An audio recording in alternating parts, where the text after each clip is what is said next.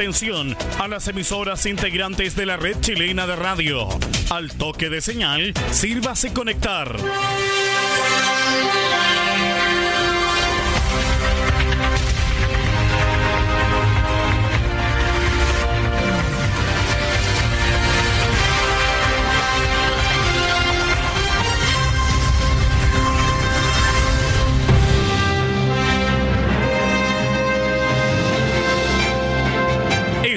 Noticias desde el centro informativo de la red chilena de radio.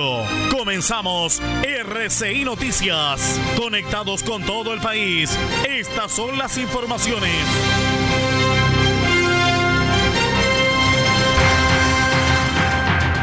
¿Cómo están? Bienvenidos a la edición 2 de R6 Noticias. Vamos de inmediato a contarles las últimas 24 horas de información para esta jornada de día viernes 14 de agosto del año 2020 que está recién comenzando.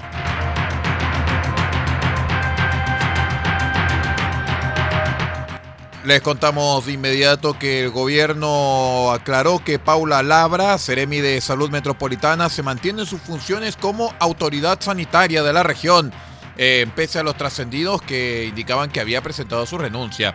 La tarde del jueves se dio a conocer la renuncia de la Seremi de Salud Metropolitana, Paula Labra.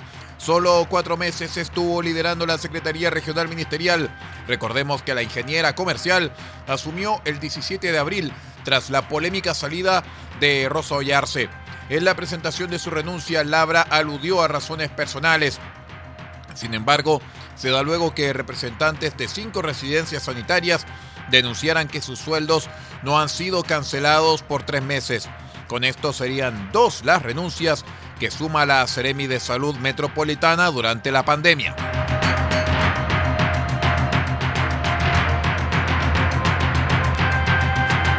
Según una encuesta elaborada por el Centro de Estudios Longitudinales de la Universidad Católica, más de 2.300.000 personas perdieron su trabajo en los últimos 12 meses. La encuesta realizada entre el 27 de julio y el 2 de agosto también reveló que tomando en cuenta a quienes decidieron, eh, desistieron de buscar empleo y los contratos temporalmente suspendidos, hay 3 millones de puestos de trabajo comprometidos en la actual crisis. Así, la tasa de desempleo cayó desde un 11,5 a un 10,8% respecto a la medición anterior, aunque esta cifra no revelaría la magnitud de la crisis.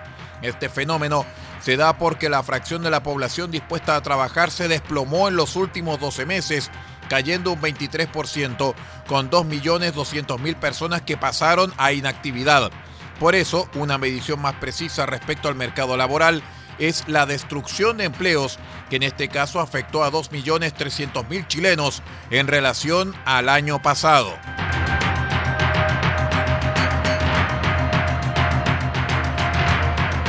El ministro de Defensa, Mario Desbordes, le otorgó al capitán en retiro del ejército, Rafael Harvey, quien fue llevado a retiro por el exministro Alberto Espina, una audiencia para el próximo 2 de septiembre. Recordemos que en 2015 el capitán Harvey denunció presuntos hechos de corrupción al interior del ejército, por lo que envió 32 solicitudes de audiencia al exministro Espina. Sin embargo, todas fueron negadas. En tanto, el 22 de mayo de este año, la Subsecretaría para las Fuerzas Armadas, bajo decreto exento, comunicó el retiro absoluto del capitán Harvey. Según argumentaron en aquella ocasión, la cartera de defensa tuvo en consideración varios documentos, entre ellos una calificación en lista 4 deficiente, lo que conforme a la ley implica ser eliminado del servicio.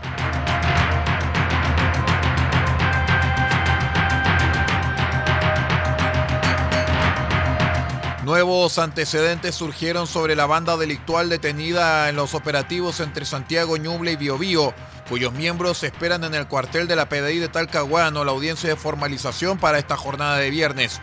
El grupo de 12 personas está acusado de contrabando de cigarrillos que le habría reportado en los últimos tres años más de 500 millones de pesos. A través de un comunicado, la Fiscalía Regional confirmó el operativo que terminó con la detención de 12 personas imputadas por pertenecer a una banda dedicada al contrabando de cigarrillos, cargos que fueron formalizados en el juzgado de garantía de Talcahuano.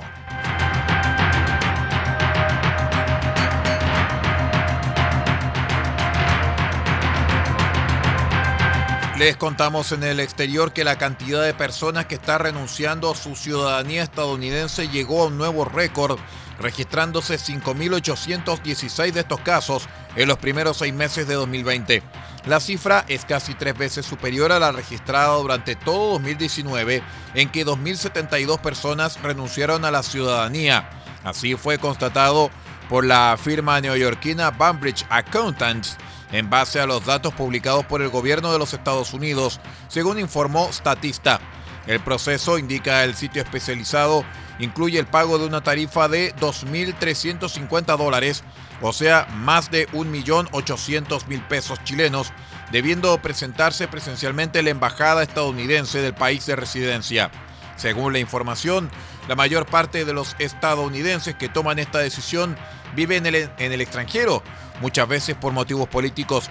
Por ejemplo, el récord anterior fue registrado en 2016, justamente cuando el actual presidente Donald Trump fue electo.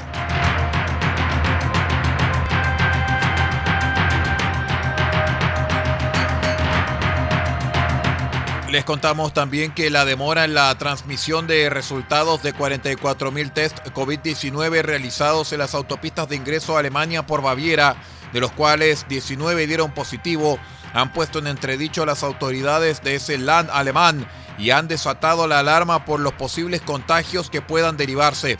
El primer ministro del estado de Baviera, Markus Söder, y su ministra de Sanidad, Melanie Hummel, se comprometieron durante la jornada del jueves a una rápida solución al atasco generado en la transmisión de los datos a los afectados, que días después de regresar de vacaciones esperan aún sus resultados. Los esfuerzos se centran ahora en comunicarse lo antes posible con los afectados y rastrear los contactos de estos, indicó Hummel. Ha ocurrido un grave error en la interpretación de los test. No es nuestra estrategia, admitió Söder, quien anunció que se reforzarán los recursos y personal destinado a este cometido. Las autoridades bávaras han practicado decenas de miles de pruebas voluntarias en zonas de descanso en autopistas, aeropuertos y estaciones de ferrocarril con la esperanza de frenar la pandemia cuando regresasen los turistas. Con esta información internacional vamos poniendo punto final a la edición 2 de R6 Noticias con las últimas 24 horas de información para estos primeros minutos ya de día viernes 14 de agosto del año 2020. Muchísimas gracias por estar con nosotros y siga usted en nuestra sintonía. Que tenga una excelente jornada.